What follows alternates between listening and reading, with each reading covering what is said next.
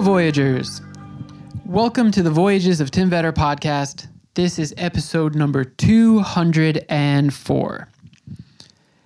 We talk about food a lot on this podcast. Pre pandemic, it was food from the places that I was traveling. Because food is always a great way to get to know someone, to break down walls, to experience a culture, to try something new. And my stories were coming to you from the road. I was in someplace new. That slowed down a lot over the past year. I've done a bit of travel up and down the East Coast, but I'm trying to be smart and responsible and good. And so travel's just really not in the picture right now. And so we've had all these really cool conversations with people here in New York. And a lot of it still is through the food lens. The pandemic has really forced us to look at food sometimes in new ways, sometimes as a return to old ways. We've had people on here who work in the food industry and have had to adapt by cooking out of their kitchen, by doing deliveries and pickups and things like that because their brick and mortar is shut down or because they went out of business. But there's a lot of other ways that we've been looking at food. Through all of the protests over the summer and the long lines for voting in the primaries and then in the presidential election, there's a lot of people out there who need to be fed. And so there's great groups like Fuel the People who are doing just that, and they are feeding protesters or feeding people who live online, uh, live online, feeding people who are waiting online. Imagine that if you only lived online in the internet, that'd be weird. It's like some kind of like Gibson dystopian type thing. Anyway, but yeah, they're they're using local chefs and local restaurants, primarily chefs and restaurants for people of color, who are feeding the people in their communities who are out there in the streets.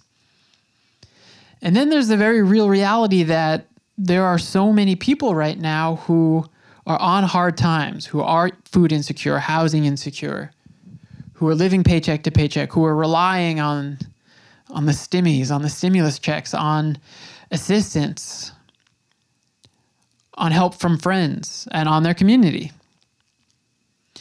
And that is where the Fridge Girls come in.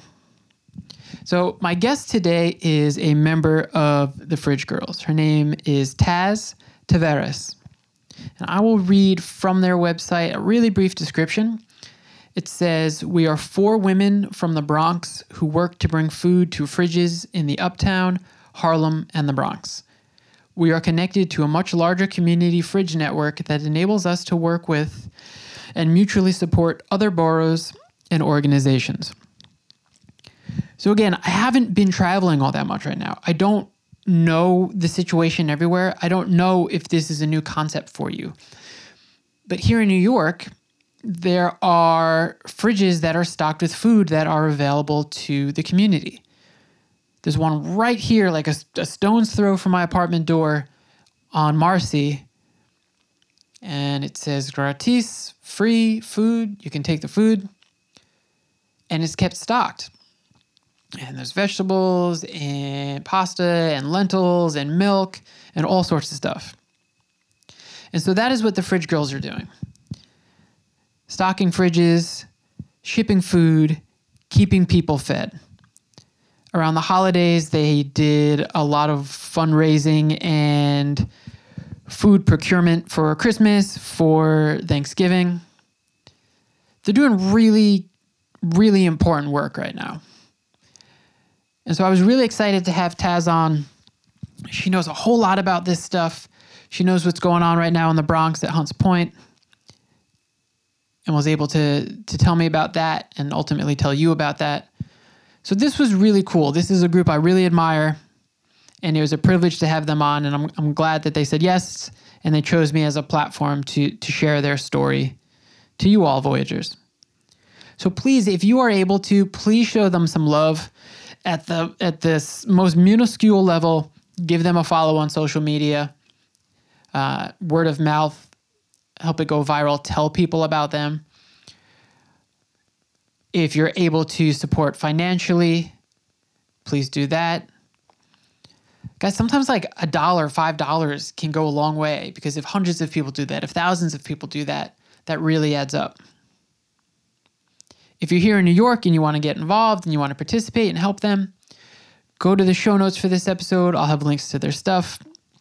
Taz also talks about it in the episode, how you can help out or follow them on social media. So if you can, please do. I have a Patreon. You can check that out via the the show notes as well. I always have it in there. But if you've got just a bit this week or this month or this couple of months and you can give to one thing, give to them before me because they're helping a wide range of people. All right, folks, enjoy this conversation with Taz from the Fridge Girls.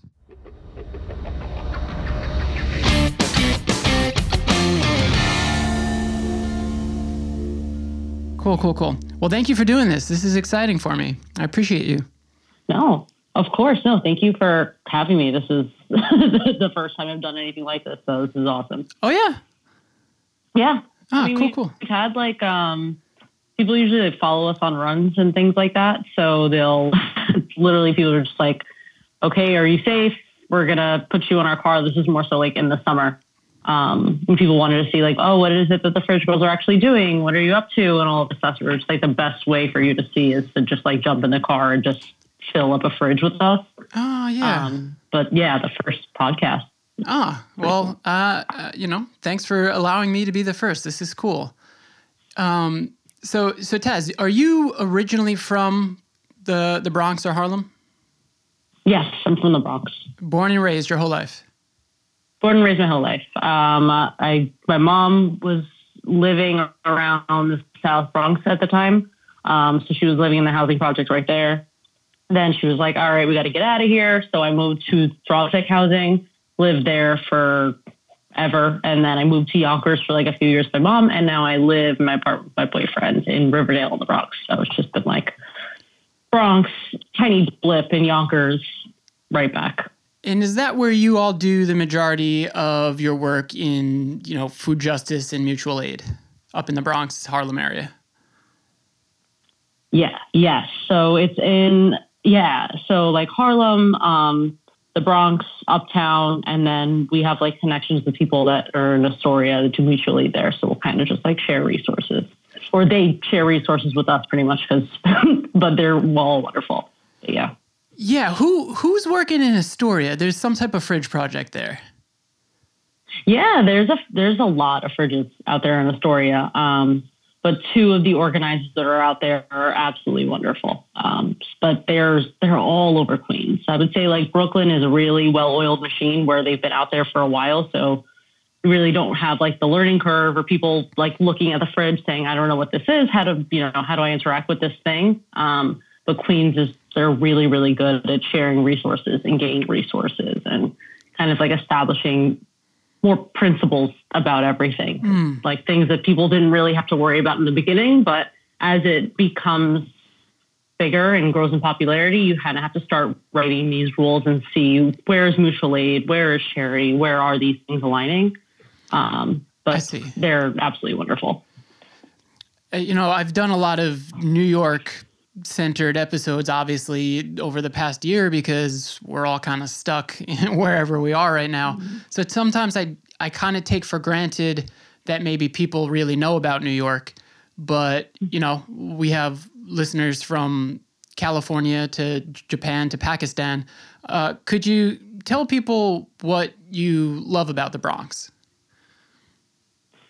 Um, I love, I don't know, I love everything, honestly. I can't imagine ever living anywhere else, but, but it gets just the community of people and just, I don't know, there's, I feel like there's not many places where I have been in like Texas or in Colorado or like South America or something, run into some store where you say like, Hey, um, oh, where are you from? Where are you visiting from? And I'll be like, oh, the Bronx. And they'll be like, oh, yeah, like where? And just like having that follow up question brings up so much excitement. So I'm like, oh my God, where are you on the six line? Are you on the one train?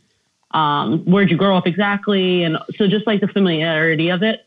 Yeah. Um, my family's, as far as I'm concerned, has always really lived in the Bronx. You know, some people that kind of moved away to Texas, and that's about it. Um, but definitely just like the familial whole part of everything. You can get everything that you want to eat anywhere, and it's going to be authentic. The people are going to be authentic. You're not going to really. Am I allowed to curse? Oh, you can say whatever. Yeah. okay. I mean, no one's full of shit, so they're going to be as real as possible, and it's because they don't really want to waste anyone else's time. so it's just like I'm not going to sit here and do this whole thing to be fake or ingenuine. You'll get to the core of most people and what they actually want without having to do a whole insane 30 minute conversation of just like fluff. Mm. So I would say, so the people, the food, um, the parks, some of the most like Pelham Bay Park is the biggest park in New York City. Um, City Island's wonderful. I'm just going to start like naming every place that I love in the Bronx right now.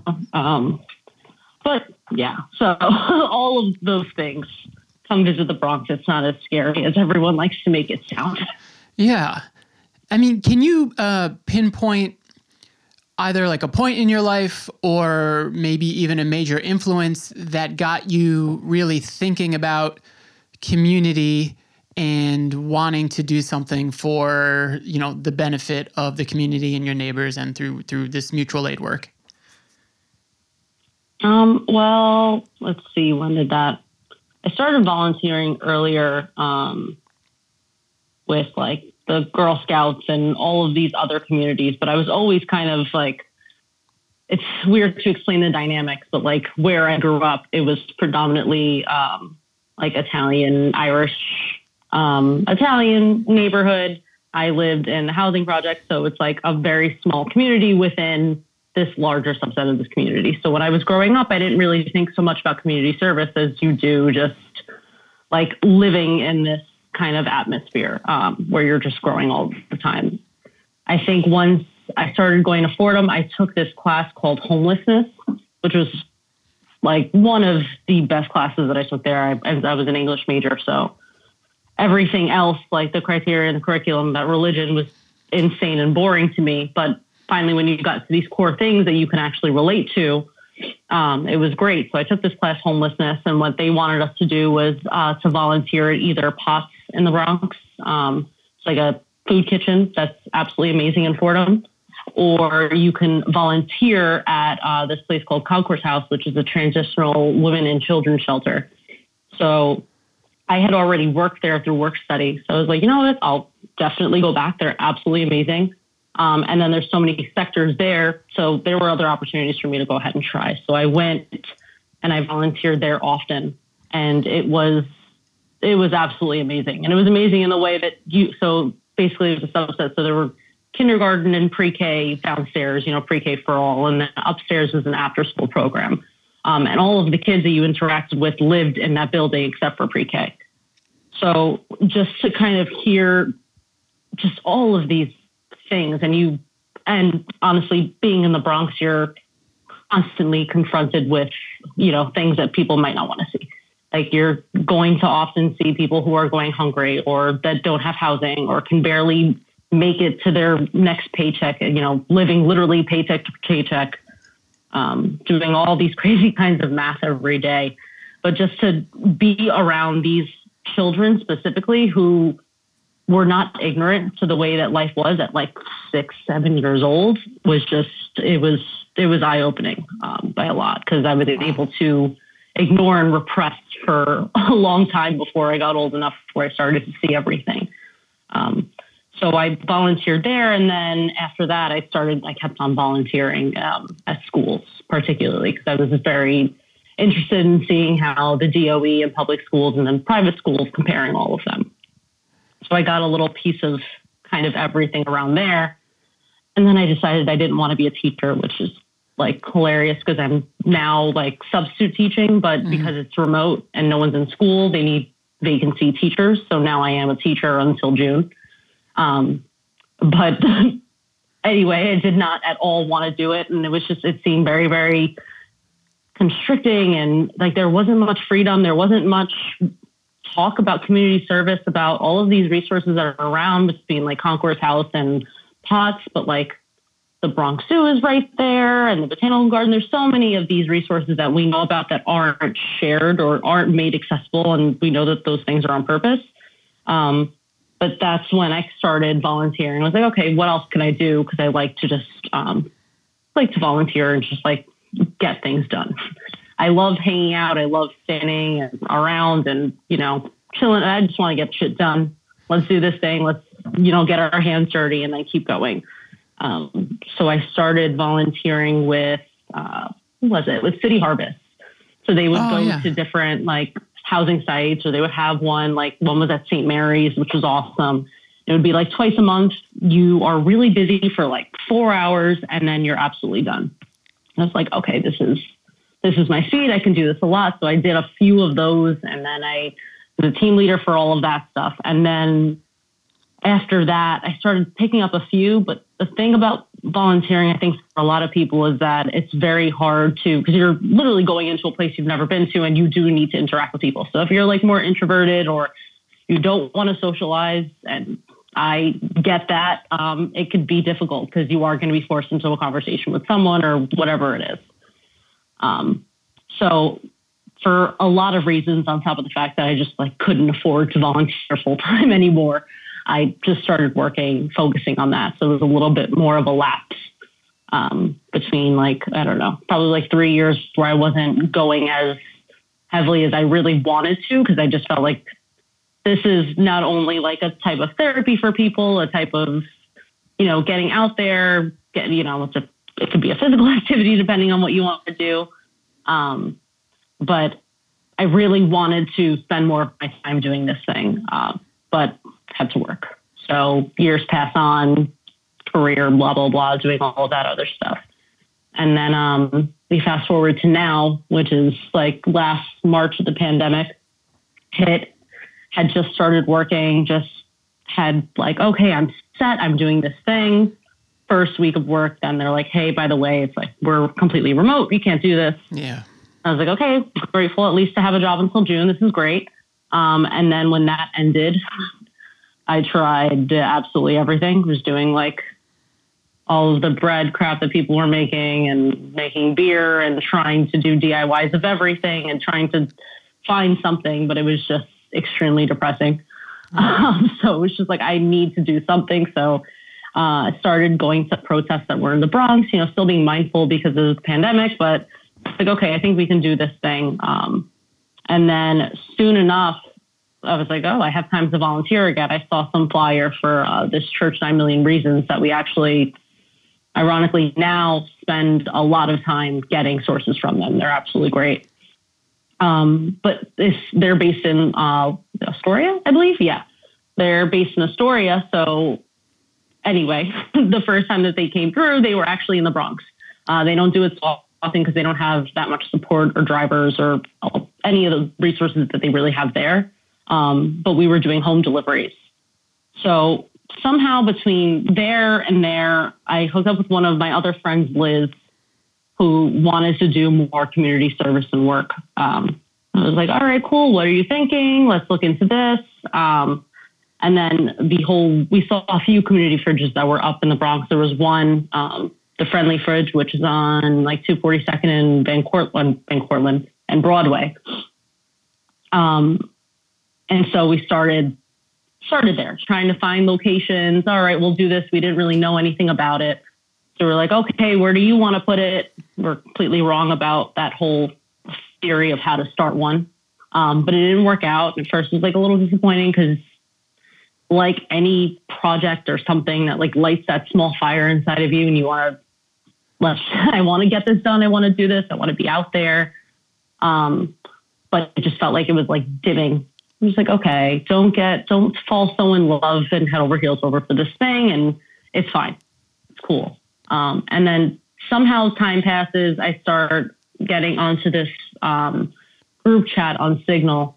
And it's a bunch of people, and it's like a group of like 300 people plus, and they're all um, like looking for food that's just like surplus food. Uh, what happens a lot with like even City Harvest, when I would volunteer back then, they would have so much surplus after, and either Wow. like City Harvest takes it back, or I'm not sure. Sorry, go ahead. No, no, I'm I'm, say something. I'm, Oh, okay. I'm following. yeah. Sorry. Um, but yeah, so a lot of it. So a lot of like the trucks that you see, um, even things like from farmers markets, uh, when they have that surplus, they've already like taken it from the ground. So all of that is just. I'm not sure what they would usually do with it. I'm assuming they take it home and cook it. But all of that stuff is just available. Um, uh, where else? restaurants at the time, a lot of them were like throwing out their food because they weren't getting as much and you didn't really have much time to, you know, you could freeze things for so long. And then at that point, what are you doing? Um, so basically, all of this excess food was everywhere and they just needed people who could drive it. And at that point, everyone was unemployed and they had all the time in the world and they really wanted to get out. Uh, so we would do, you know, you would just see them come up and it's like, okay, I got it. I'll do this one. Then you'll drop them off to the, I think at the time there were four or five fridges, which is very easy to knock out at that point. Um, but then as time went on, they grew like exponentially. And then it wasn't, obviously, it's not as easy to control a network that went from four to like 11 to 16. Um, because when it's a smaller core, it's a lot easier for us to maintain and do everything. At one point, we were the, the whole process for like drivers or volunteer drivers was you go, you um, what is it that you do? You go, you pick up the food from the rescue. Um, you'll come back. You have to clean the fridge. Then you have to fill up the fridge. You empty out all the boxes. You break down the box. You put on the sign. Then you move it on to the next one. Um, which was cool when it was like three or four fridges. You get that done in like two hours and you're chilling. But then when you're like by yourself doing these things, it's great because you can listen to podcasts, you can listen to music and, you know, do all of your busy work. But then it becomes like very strenuous work. And then you're doing this work by yourself.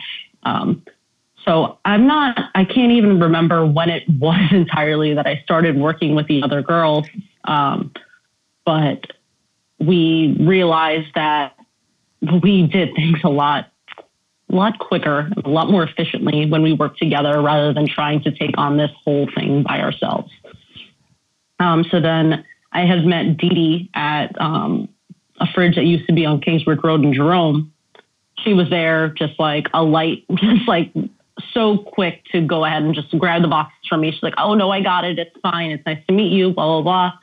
I was like, oh, that's really awesome to just like have help, have that feeling that this thing is like, I don't have to worry about this, you go.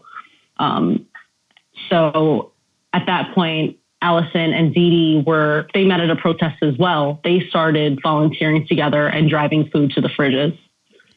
So I was doing it as well. I started volunteering with the friendly fridge and then somehow we literally blinked our eyes and we were volunteering like five, six days a week. And it just felt like, hate me out. It was like, oh, you want to get a beer? Oh, you want to get a coffee? Okay, we'll go ahead and then we'll fill up the fridges and get Chinese food at one in the morning. It's cool.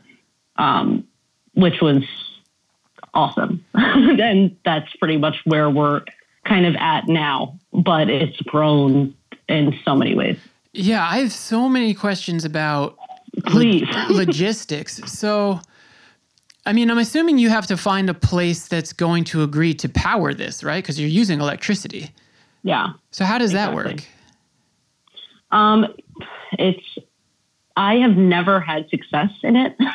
I'm also just like, if someone says no to me, I'm just like, oh, no, no, it's cool, it's cool, don't worry about it, it's fine, don't worry about it. Um, but you really have to be insistent. Um, you might, I've heard people, you have to, they would just go every day and just ask them. You know, we they do offer because each fridge ends up having like some kind of a fund, so they offer to pay the electricity. It's not a industrial fridge, so it's not going to cost as much. I think they say like at most it's like $150 a year, if that. So they'll end up fundraising that they'll say, listen, we'll give you the check for this. Um, there have been like some fridge, like some places that they just absolutely refuse. They're not into the idea. Um, one was in the South Bronx was just moved like literally 20 feet to the right because the store owner didn't want it in front of his store anymore. Um, but yeah, you just have to be real persistent, explain that this is something, this is mutual aid, this is something that's really good for the community, explain the process. Um, and then just hope that they see it and they understand that because there's so many questions that come up like what do you do if someone's hoarding food or what do you do if someone's stealing food or what do you and all these things are the answer to all of them is that this is this isn't stealing. Um, if you need the food it's there. Uh, this is something that's for the community. We're going to make sure we take responsibility for it. We're cleaning it. We'll clean the dirt around it. You don't have just make it a thing so that they don't have to worry about it and this is an added on chore because it shouldn't be it should be something that eventually the community takes on as its own, and then everyone just circulates and maintains it and fills it and gives it love and all of that stuff. I'm assuming maybe I don't know if you put this out through like social media channels and stuff like that. Um, people are, are donating fridges. I'm assuming. Yeah, um, a lot of the time they get donated. Uh, there have been a few that people will put something out and let them know, like, "Hey, we're looking for a fridge." Or we're looking for a fridge host, and then that'll kind of put out a blast for people to go around and uh, see it. But there are fridges that are in like storage units. We get messages at, all the time. People just being like, "Hey, by the way, I have like this extra fridge. If you know anyone," and then you go into the Signal chat, you ask anyone if they need it, um, and then you just figure it out. Like there's one amazing volunteer, Lily, who drives her tow truck, so some people will hit her up like, "Hey, you mind moving this fridge today?" she's like, "Yeah, cool. All right, we'll do this." But it's really just like a community effort to try and make sure this is as low cost as possible. Wow. Yeah. Do you, I'm assuming that people who are accessing the food like come from a spectrum, right? I, I would assume from Yeah. people who are completely housing insecure to the point where you know they're living Mm-hmm. on the street, to people who, like you said, are living paycheck to paycheck and maybe aren't making ends meet. Uh, h- How Mm-hmm. often do you actually get to to meet and interact with folks who are accessing the fridges? Um, it depends. I mean, the more that you fill it up, the more that you'll have access or you'll talk to more people. Um, a lot of the time with this, especially we saw more in the beginning and now that the fridges that are in their particular like streets or wherever they are, people become more comfortable.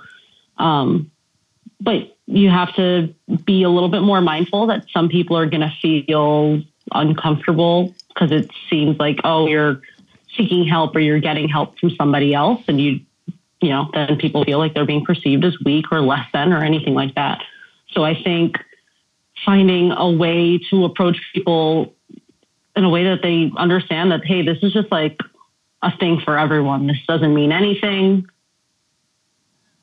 this is everybody and that's the whole thing is that everybody eats Yeah. uh, the one thing that connects us all is we all absolutely need food. Um, but to answer your question, a lot of the time. So usually it's like, especially with the pandemic, you have to tell people to be mindful, like make sure you're wearing a mask or please just like let's keep distance because we don't know.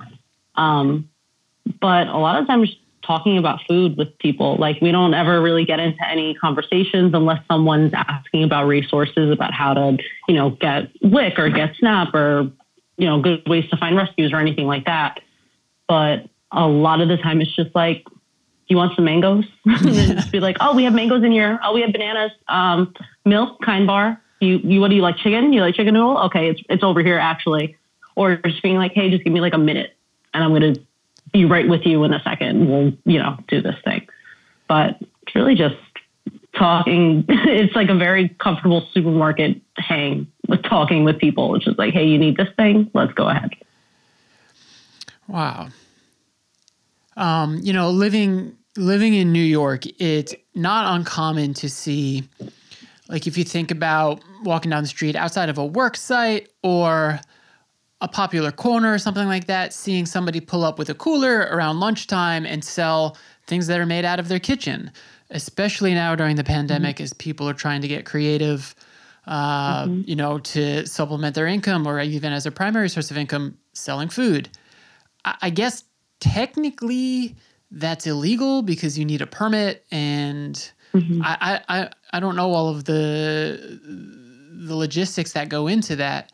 But what is the city's like reaction and response to what you do, and are there any uh, any hurdles to to doing this work? I think in the future there will be many hurdles. Um, right now, I think the thing that is wonderful about the fridges is that, that they're not restricted at the moment. Um, there's no red tape. There's no a lot of places when you do like a distribution, um, if they're like USD boxes or something like that, they'll ask for like pictures. They'll ask for names. They'll ask for phone numbers of the people, addresses of the people, all things that we do not ask for, we do not want, do not tell us. Um, but I really think in time, once it, I mean, it hasn't so far, but it could happen to be a thing that the city gets their hands on and puts a lot of restrictions on. And understandably so, I can see why someone might be concerned. I mean, the fridges are typically maintained, um, you know, twice a day. Um, we all make sure that the food gets labeled, it gets covered. If you see that something's open, you throw it out. Um, there is the Bill Emerson Act, which protects all of the fridges and then all of the businesses that have them out inside, outside, outside, mm. yeah. Um, which basically says like as long as you're not donating food that you know is spoiled, you are okay. It is absolutely fine to donate food, to donate anything. And if the person, if a person happens to get sick, then the you know the fridge host or the restaurant or the bodega that has it outside is not responsible. So it's more of like an incentive to say this thing is okay for you to do, and I understand why you might be cautious, but this thing protects it at the very least. Oh, that's really interesting. I mean, you are getting noticed. There are, you know, news articles. Mm-hmm. You're here on this very popular podcast. I mean, mm-hmm. have has local government or anyone recognized you or reached out to you at all?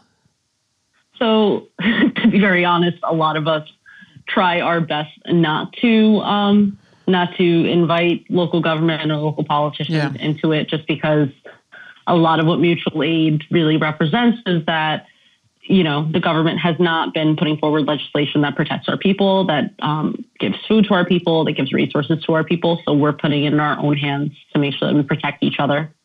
Um, so for many reasons, we don't really affiliate ourselves with anyone. Um, but that's not to say that, you know, we have the DSA, we have, um, sorry, Okay. We have other groups that are also involved, but when it comes to politicians, we've definitely seen them like be like, "Oh, and I, you know, I sponsor this beautiful thing that is here." So all of, I think, the growing popularity within the fridges and the movement make them love this thing. This is perfect for our neighborhoods. We love this. We, you know, but until you know, in the future, if anything changes, then we'll see how that tune changes.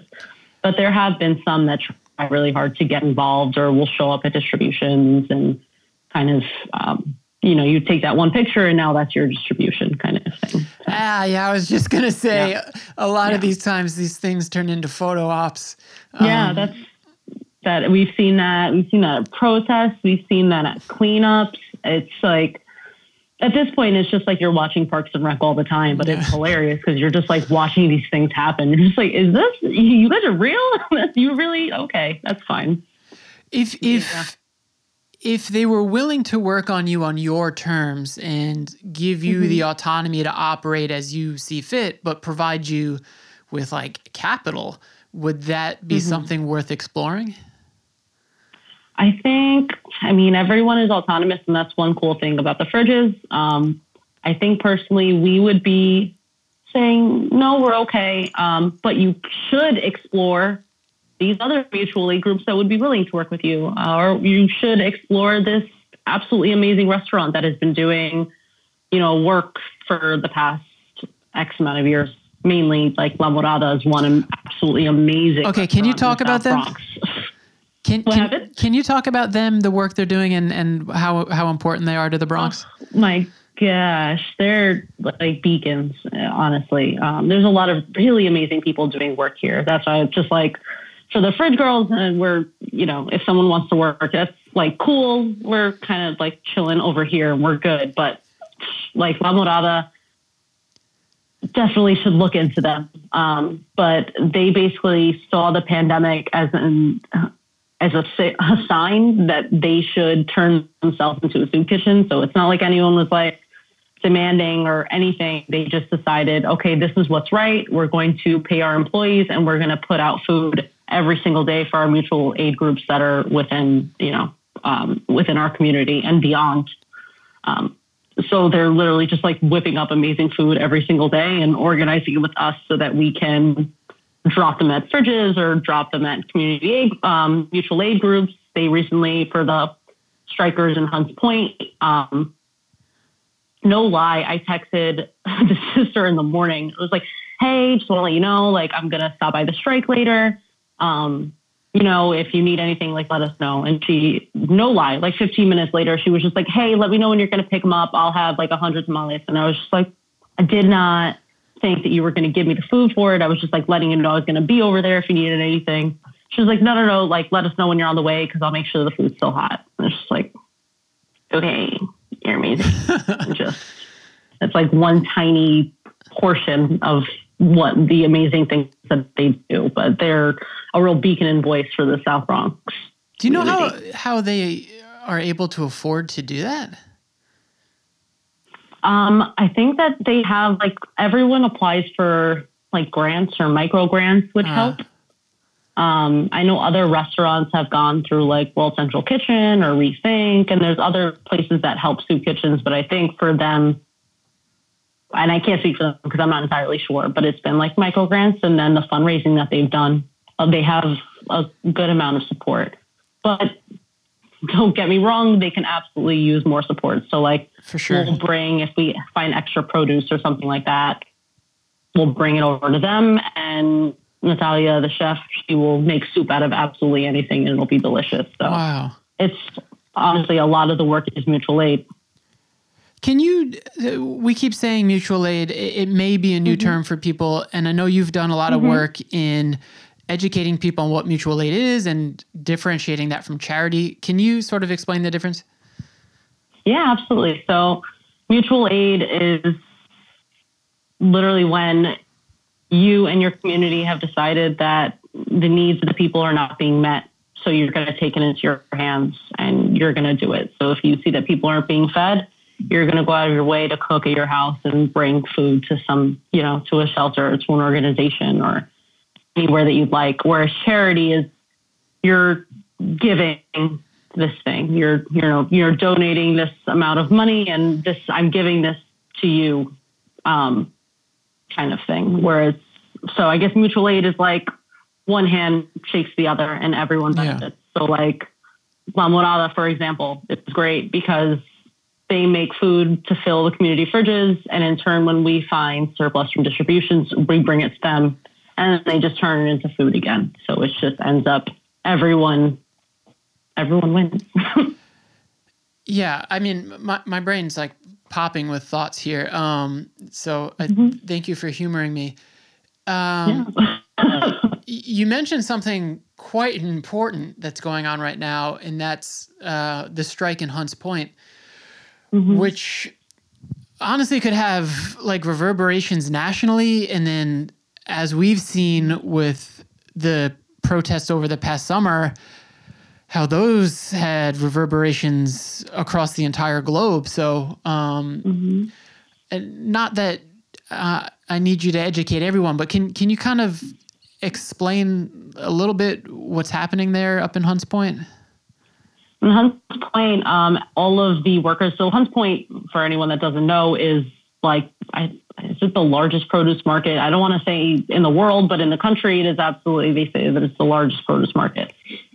Um, so they have been dealing with a lot um, in general, but all they were asking for was a dollar more. Um, a lot of what we heard, you know, in the beginning of the pandemic, is like, thank you so much to our essential heroes, our essential workers, and all of these thank yous. But at the end of the day, if you're not being provided for in a way that matches your work and the amount of work that you're putting in, it doesn't matter what label you put on me, I'm still a human being who's being either underrepresented, underappreciated. Um, and so this has been going on for so much time. But the local Teamsters uh, decided to strike the union that's over here um, to try and get their dollar raise. And then after One dollar, right? few- One dollar raise. oh, yeah, it was one dollar. Yes. Um, Crazy. But I would definitely double check that just to make sure. No, I think it is one as I know, dollar. Yeah.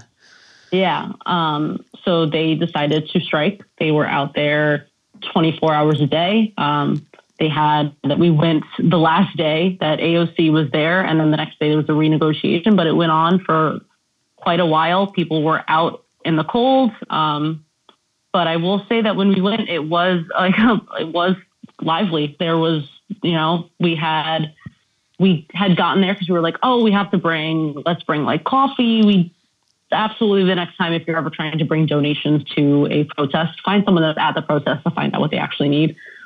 Definitely made that mistake. So we brought, you know, coffee and all these things. We get there, they have so much food, so much coffee, all of these other things that we ended up actually taking donations to bring to the community fridges. But it was absolutely beautiful because all of these people had come. What was funny is that it kind of became like a, you know, social media sensation protest, apparently, from what they've said. Um, so it grew in a lot of, pro- uh, you know, grew a lot of popularity. And then, um, so that particular day, they had everyone was just sending like hundreds of boxes of pizzas for everyone and sodas. So everyone was kind of just like hanging out and talking and speaking about everything. And then the next day, we were going to come back, and they said like, "Oh, the renegotiation has already happened." We're just astounded because it's something that you know a dollar sounds like nothing, and obviously they would get it, but not many people thought that. They were just like, who's going to care? Either the protests are going to end up getting a little bit more violent or there's going to be more of a police presence or, you know, what's going to happen? Are these people, are they safe? Are we safe protesting? And then we went the next day and drove by and it was completely empty. Wow. Yeah. This is going to be sort of a long-winded thought. Um, Mm-hmm. That's I think part of it, uh, like a two-part question here. But um, I like touch on politics sometimes on here. Uh, I'm not a fence sitter. I just usually don't get too deep into it. Um, but I sort of feel like I'll say I'll, I'll phrase it like this: Mm-hmm. We're all happy that Trump's gone, but Yeah. th- I think some of like the the jubilation that we have this uh, like, Biden administration is I'm not so confident in it. You know, Mm-hmm. I don't necessarily think that a whole lot is going to change. I think that we're at a we're at a bit of a breaking point here where for far too long the American empire has treated people like they're disposable, like the like the earth like it's everlasting and always renewable.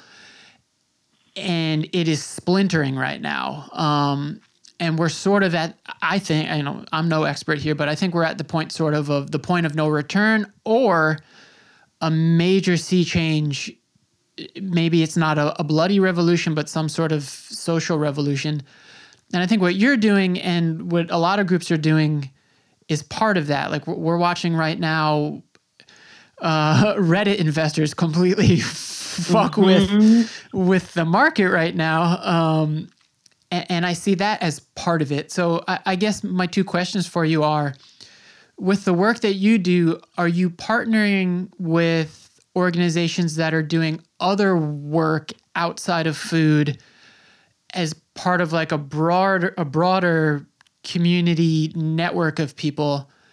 And like honestly and realistically, do you feel hopeful for the future? Um, well, Sorry, that's a lot. I will that's a completely lot. agree with you in the fact that it's terrifying to think that with everything that we've seen, that it's still so easy to pull the wool over people's eyes, and that part is very, very scary. Because with you know between the protests and everyone having to be home and glued to the news, it you know, and surprisingly enough, people were still very it was very easy for people, I'll say it like this, um, to ignore, you know, the truth still. Um, saw the insanity every day. And then, you know, every once in a while I'd log onto Facebook and see that people are still spewing like insane horseshit. And knowing that these people are still very much out here, um, we saw with like the insurrection of the Capitol, it's, it's terrifying. Um, so it's funny that you say this now because I was thinking about, um, you were talking about the way maybe the city putting more restrictions on the fridges and have they and has local government stepped up and said anything um, because i think right now people think of like the food justice movement as something that's not very aggressive and something that's not very, you know, it's not very intimidating. It's not very in your face. Um, it's a lot easier to think or talk about it like, oh, sure, yeah, whatever. I do think at some point as things progress, I'm really hoping everyone kind of just like stays on track and sees that, you know, all of this, all of these systems have been put into place on purpose. None of this is an accident. You're not wrong about what you're thinking about how like fucked up all of this is at all. Um, so I will say that I am hopeful because I really do hope that we continue on this path because there's so much more like hideous, disgusting work to do.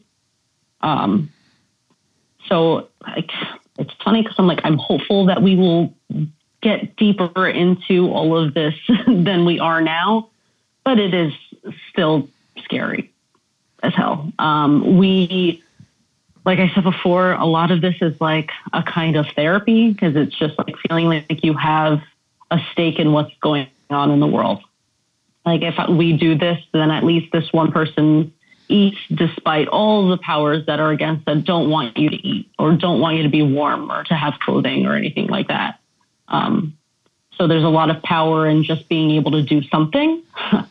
and answer your first question, we absolutely want to and have been trying to work more outside of the food movement specifically um, and work with other like we're sticking mostly to the Bronx right now because there's enough that needs to be done here.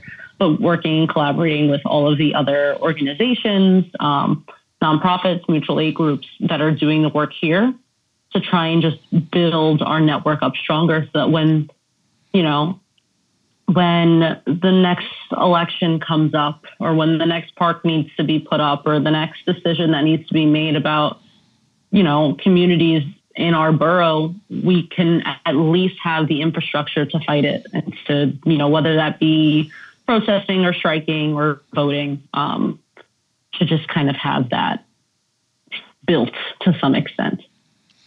But yeah, I'm, I'm like little. I'm putting this thought together. It's really interesting because as you were mm-hmm. saying that, I was thinking that everybody everybody eats. Everybody has to eat. Mm-hmm. Um, I I in no way condone or would ever excuse the whatever whatever we want to call it the the rioters at mm-hmm. the at the Capitol.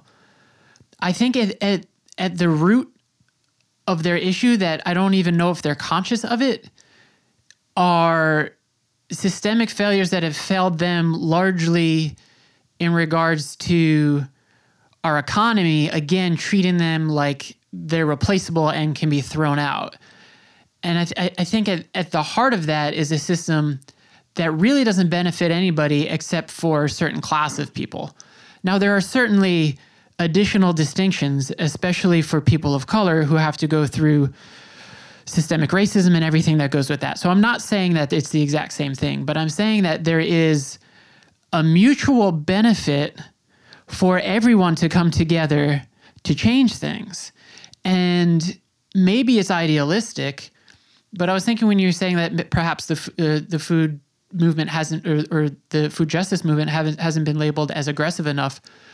But I really think maybe there's an opportunity there. Uh, you know, it's when I travel, like one of the biggest icebreakers and ways to connect with people is over a meal, especially with strangers who mm-hmm. maybe you don't agree with or don't know or you perceive you have nothing in common with when you're hungry you're hungry and mm-hmm. and and when you're food insecure you're food insecure and that that that knows no color no creed no religion no nothing so i don't know like maybe this isn't quite a profound thought but maybe there is something to the food justice movement as a way to connect people who think that they don't have uh, something you know that's mutually in common there yeah, no, I agree with you. And it's, I mean, there's absolutely still, there's, you know, there's, there's racism and there's discrimination and everything. Like even for a while we were saying like, you know, um, food insecurity and it's not that people are food insecure. It's that the systems have been created in this way where people cannot afford to go ahead and do this because they're so backed up on all of these other things that they need to do. Um, but I do agree. I cannot wait for one day. Like the dream, honestly, is that one day the pandemic is over and we can have like community wide events and work and collaborate with other people and do potlucks and just. I've always, you know, had an idea about how much food really does connect people and how you'll really get like the most authentic version of someone when they're cooking, when they're preparing a meal for you, or just like that bond that you get over sharing this home cook thing. Um, so I think one day when we don't have to worry so much about every single thing, at least just with the pandemic, um, we're gonna find that it's a much bigger tool to be within, like in this um, part of the movement, because we'll be able to connect with so many people in so many different facets. Um, but I agree. I think it's the one thing that will link so many cultures. I was talking to someone recently um, that organizes this amazing nonprofit, Loving the Bronx, over in Parkchester. Um, so she's been doing like food distributions and they work in the parks department and they do all of these things. But they were talking about how that area specifically has so many different cultures and you'll never get people in the same room because it's coming from different religions, different mm. ethnicities, different cultures, different foods. Um, and all of these things. But when you are able to, when we're able to one day get everyone into the same room at least and bond over this one thing, whether it's your dish or yours, you'll have someone, you know, you'll have something there. Because I think a lot of it is just not knowing or not understanding or not being, you know, um, exposed to it. I know she was saying, um, the, great. Um, when she grew up in her building, uh, it was a majority, like everyone that was in that building was Jewish. So, and Jewish and white and all of these other things, but just not Hispanic or black.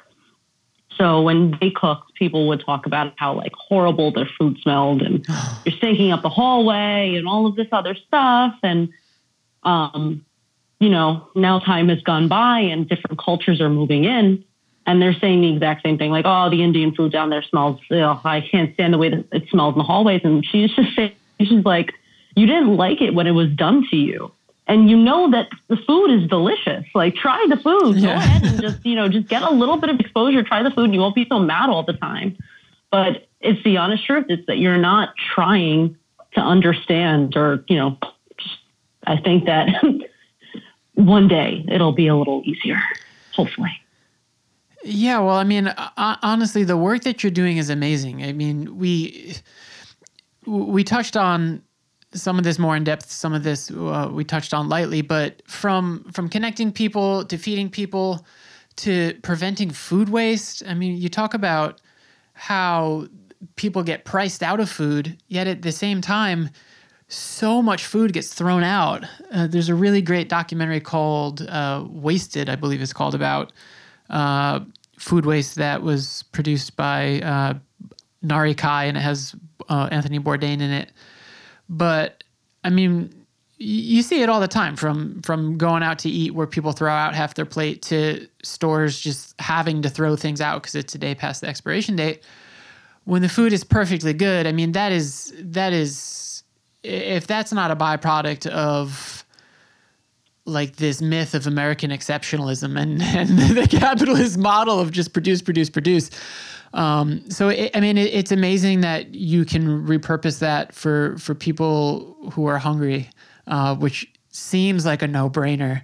Um, you know, you you all are doing amazing work up there, and, and I hope people will find inspiration in it and get involved in whatever way they can, either here in New York or or elsewhere. Um, I do want to like try to connect people with you all if if they can. So how can people either get involved with helping you in the physical setting or providing resources?